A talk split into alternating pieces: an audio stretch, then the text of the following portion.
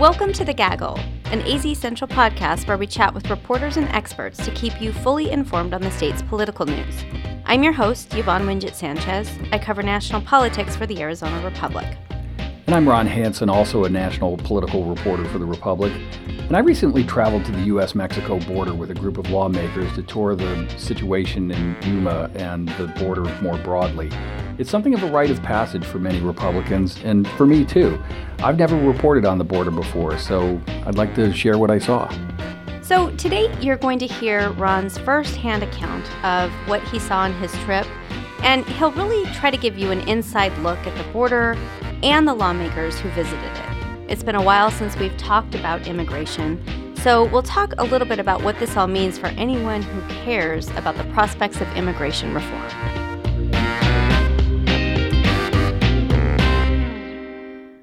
Ron, your trip is notable because this is the first time the Republic has toured the border with members of the current Congress. Tell us about it.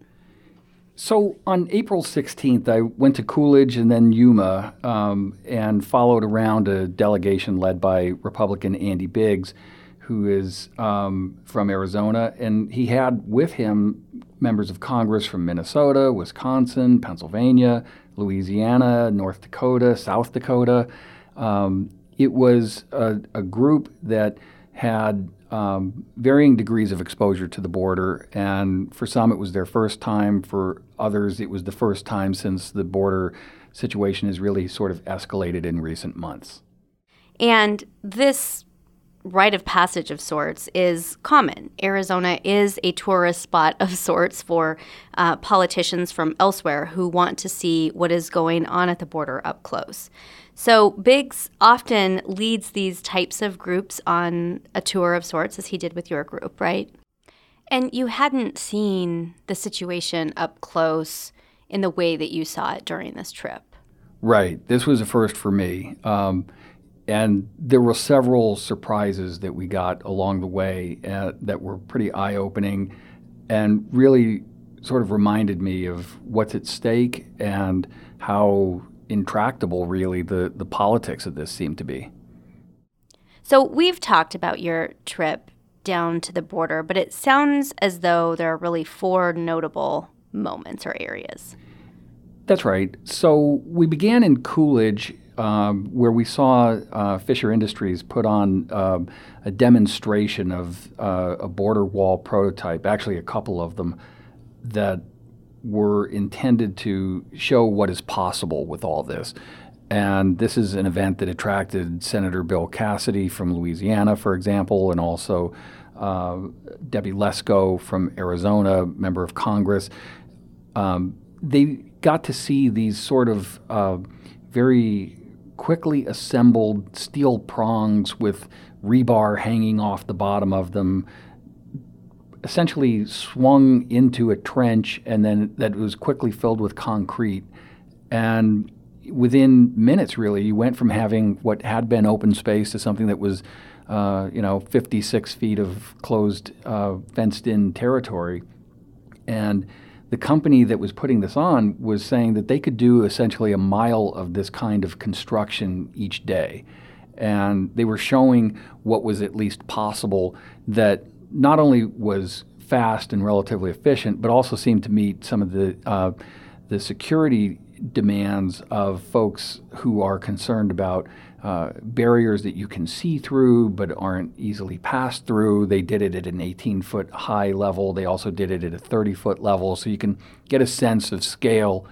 And it was pretty dramatic to see how quickly this assembly line process seemed to come together. And I know that the members that I talked with were pretty impressed.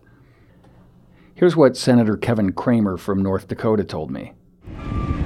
So, you know, we're looking at 112 up to 160 feet of new wall manufactured basically in front of us while we've been here for an hour. Right.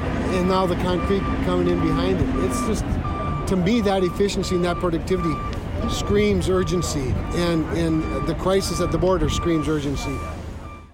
So the second thing that I saw was when we traveled to Yuma and we went out to go see the Colorado River. And as the members of Congress were walking away from that scene, they noticed that there were four people who were sort of walking along the same course that they were, you know, back toward uh, Yuma. And these were four people, looked like they were probably all part of the same family. They went to a neighbor nearby and asked for agua.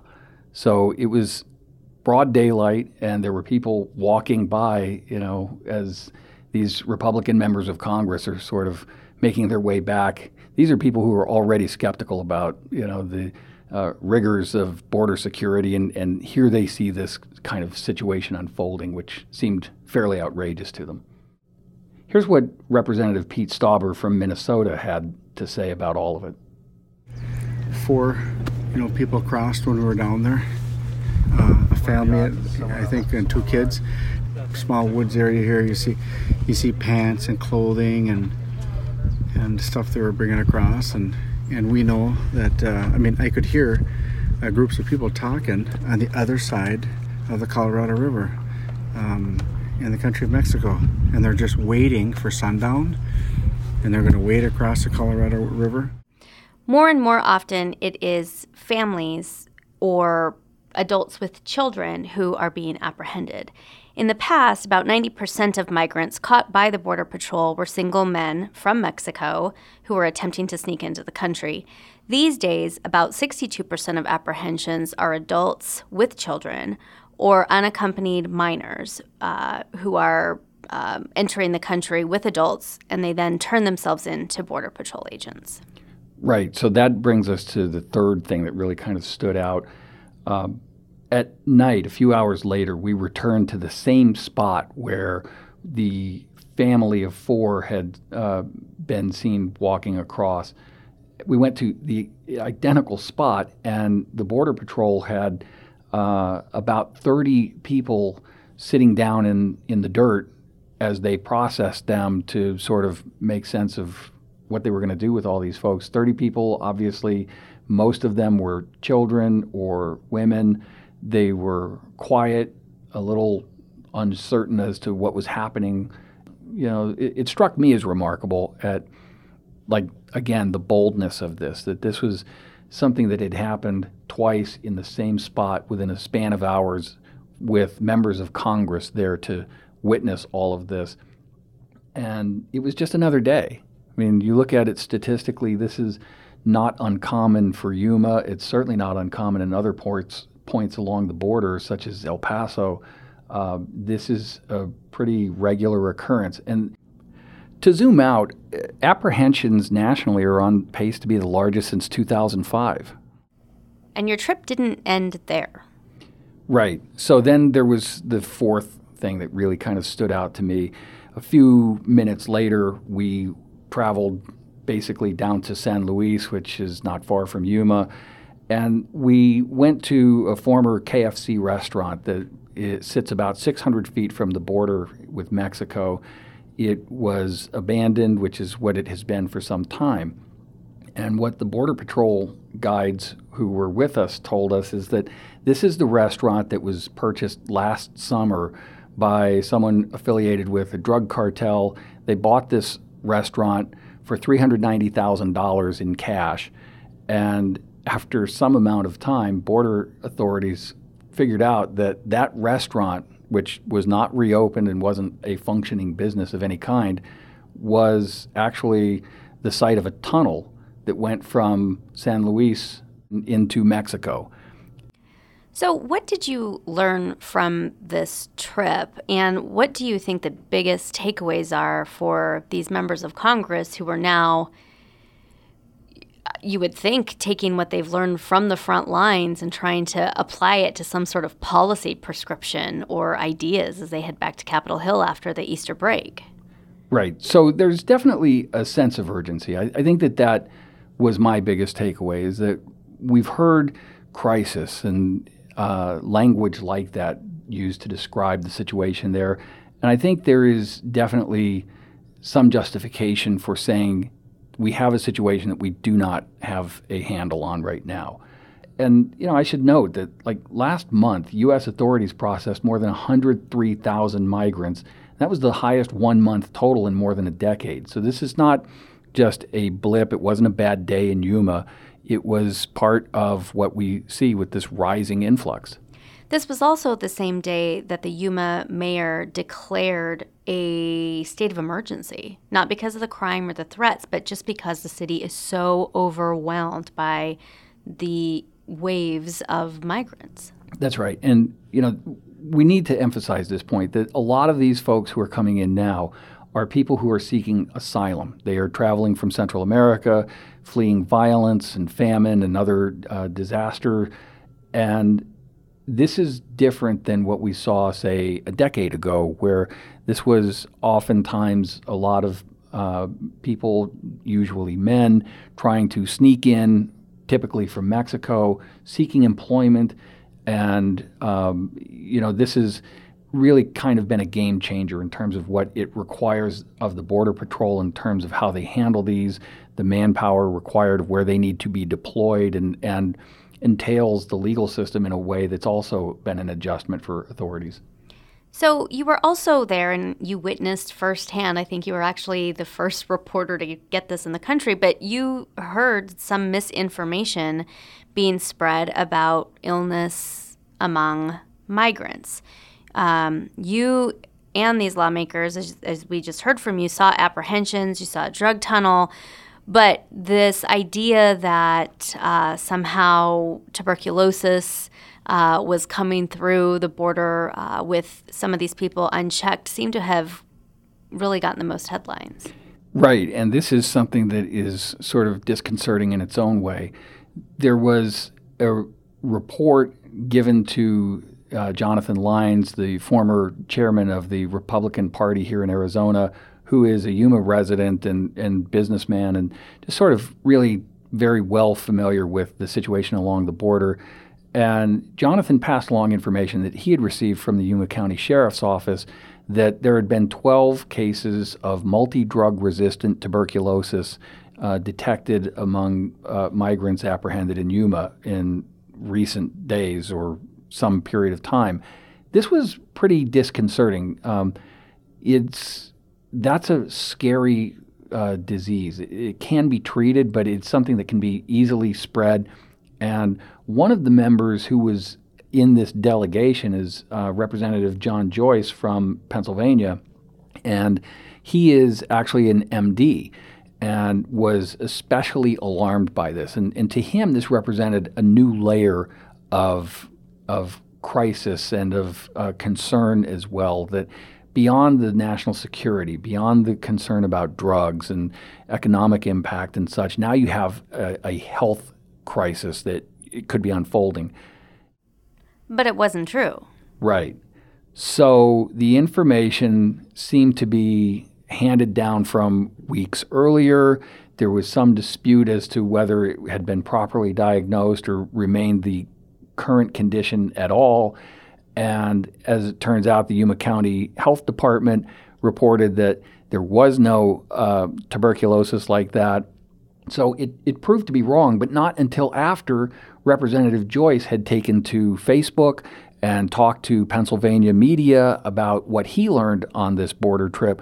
And he, to his credit, took down the social media posts about this and tried to, you know, make it clear that this was you know something he was unaware of. I don't think this was intentional misinformation, but it shows how easily misinformation can find its way into uh, the public realm. Well, and we have an example of the U.S. government actually spreading fake information about the health status of uh, a Guatemalan girl who they said in a press release had the measles. That was not true. They later corrected their news release uh, that day, but not before it had already been picked up by people across the country. And this little girl actually had strep throat. So the takeaway is that this really amplifies fears on, as you said, on a new level. Right. So one of the things that is understandable is a concern like, is there a health crisis? And the short answer seems to be no, but then it begs the question well, why do we keep hearing that? Why do we keep seeing these kinds of mistakes or misinformation getting out there? And I think that it speaks to the level of distrust that exists in our current political state that there is this suspicion that it was intentional and that it this is part of a ploy to really sort of further vilify the immigrant community and try and gin up uh, extra attention around this issue by creating a public fear that shouldn't exist. And this is really a classic form of fear mongering. I mean, you're telling people that these other people who are trying to come into your country unauthorized, people of color, you're essentially saying, look at all these sick, dirty people, they'll get you sick. And in this case, it just was not true.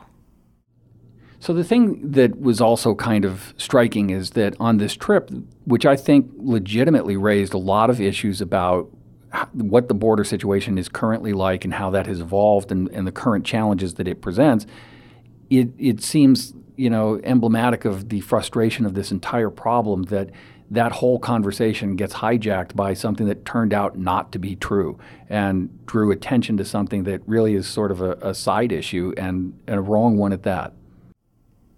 So, speaking of what is true and the big picture, the big takeaways from your trip, I mean, what does this mean for everyday Arizonans who don't live on the border, who are just trying to live their lives, go to work, raise their kids, get to work? What does all this mean for them? I think the biggest thing is that this trip sort of underscored for me that there is no political breakthrough on the horizon. There will not be any main major legislation pursued anytime quickly. This was a delegation of Republicans, people who already felt pretty uh, adamant about a need for greater border security, who were, every time I asked them for what are they willing to do to try and, you know, break through on this, they kept pointing to a proposal that fell apart pretty quickly in early 2018 from Donald Trump. Uh, they weren't sort of proposing anything that sounded new or politically feasible in the current environment. And then there were no Democrats there. So Democrats aren't engaging on this kind of trip. They didn't see what those folks uh, with the GOP saw. They are instead talking about other aspects of this situation from how to manage the ports of entry to what we need to do with immigration more broadly. And again, those are issues that just are not resonating with Republicans. So both sides are talking past each other, and it just really underscored that whatever you see in Yuma is going to continue for the near term. So let's break this down a little bit. Uh, you did not have any Democratic lawmakers on your trip, and Representative Biggs went all over talk radio here in the Valley uh, to uh, blast them for not being interested enough to take the time out of their recess schedules to uh, come down to the border. But that's not necessarily the full picture. They might not have been there on this trip, but they've been on others. Right. So uh, Kyrsten Sinema, Arizona's Democratic senator, was uh, in Nogales the same day that the Biggs uh, delegation was in Yuma and she met with her own um, set of officials and others who were impacted by this. And you could argue that it was perhaps in some ways a more broad look at this problem uh, with the ports of entry, the business community, and such to, to hear what their take was. So, my sense is that nothing really is going to change until after the 2020 election, and maybe then it may take some time before real policy changes happen. I think you're right. I think a lot of the members that I spoke with also feel the same way that there is just no way, given the centrality of border security to President Trump's uh, political agenda as he goes for reelection next year, there's no way Democrats are going to hand him a victory on his signature issue. Given the the hostility toward the president's agenda and the importance of immigration reform to Democratic policymakers, there's no way that Republicans are going to engage with them and give them a victory on something that they really want. We just saw a 35 day shutdown oh, in January over $5.7 billion for border security, and the president got nothing out of it, and Democrats were content to just sort of leave it there. I think that's sort of the state of play until after the next election. So expect Democrats to complain a lot about this and point fingers at the Republican president and the Republican controlled Senate for failing to fix this problem. Expect Republicans to point fingers at Democrats for holding up uh, action on this front and for failing to do something about it when they controlled the government under Barack Obama instead of dealing with immigration reform as uh, Obama promised he would do during his first term. They took on health care, and that was a choice that they made. Uh, whether things will change with a Democratic president or a new Republican president or the same Republican president, I think just remains to be seen. So expect to hear a lot more about this topic. We'll be covering it along with our border reporter, Rafael Carranza, and our immigration reporter, Daniel Gonzalez. That's it for today, Gaggle listeners. If you have any questions, reach out to me on Twitter at Yvonne Wingett. And you can find me at Ronald J. Hansen, and that's H A N S E N. Today's episode was edited and produced by Katie O'Connell, Taylor Seeley, and Kayla White, who helped us navigate a really complex uh, story uh, in a skillful way. Thanks again. We'll be back next Wednesday.